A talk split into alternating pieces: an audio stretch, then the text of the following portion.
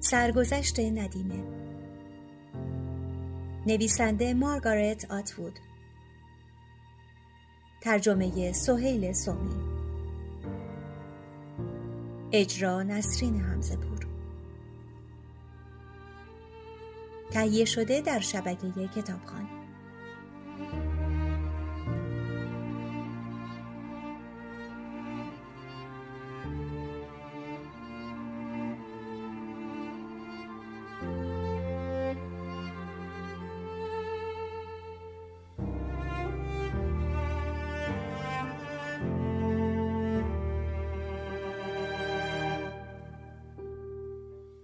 فصل اول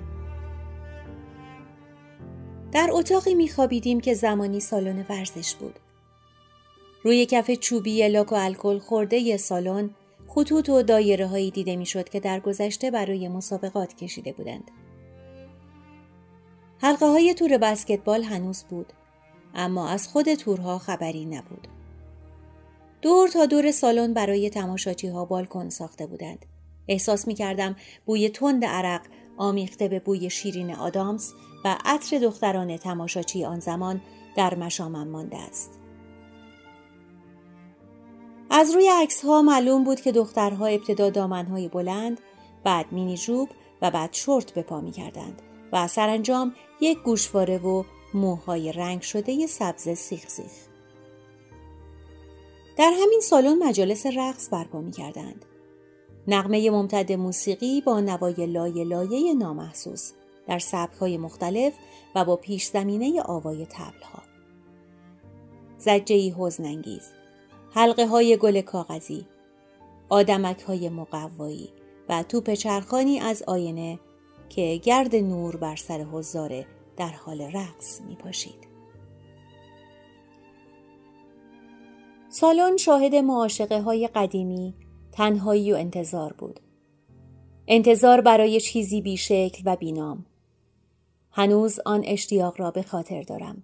اشتیاق چیزی که همواره در شرف روی دادن بود و به هیچ وجه به دستانی که آنجا و آن زمان در فضای کوچک پشت خانه یا دورتر در پارکینگ یا اتاق تلویزیون تنمان را لمس می کرد ربطی نداشت.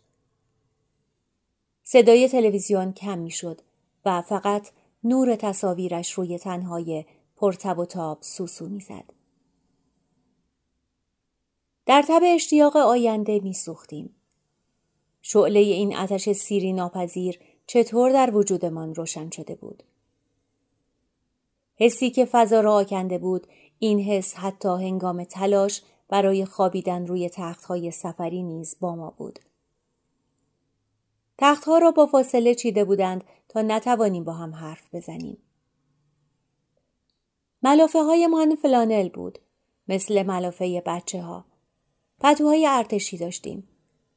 پتوهای قدیمی که مارک یو اس رویشان را هنوز می‌شد خواند. لباس ما را تمیز و مرتب تا می کردیم و روی اصلی های پایتخت می گذاشتیم. نور چراغ را کم می کردند اما نه خاموش.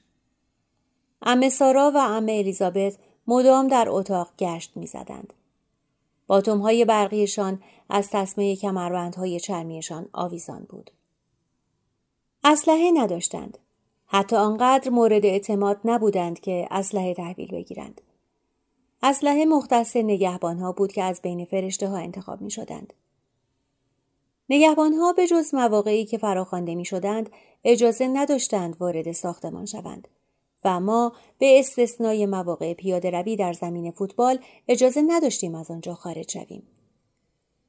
دور تا دور زمین فوتبال حصار و روی حصار سیم خاردار کشیده بودند.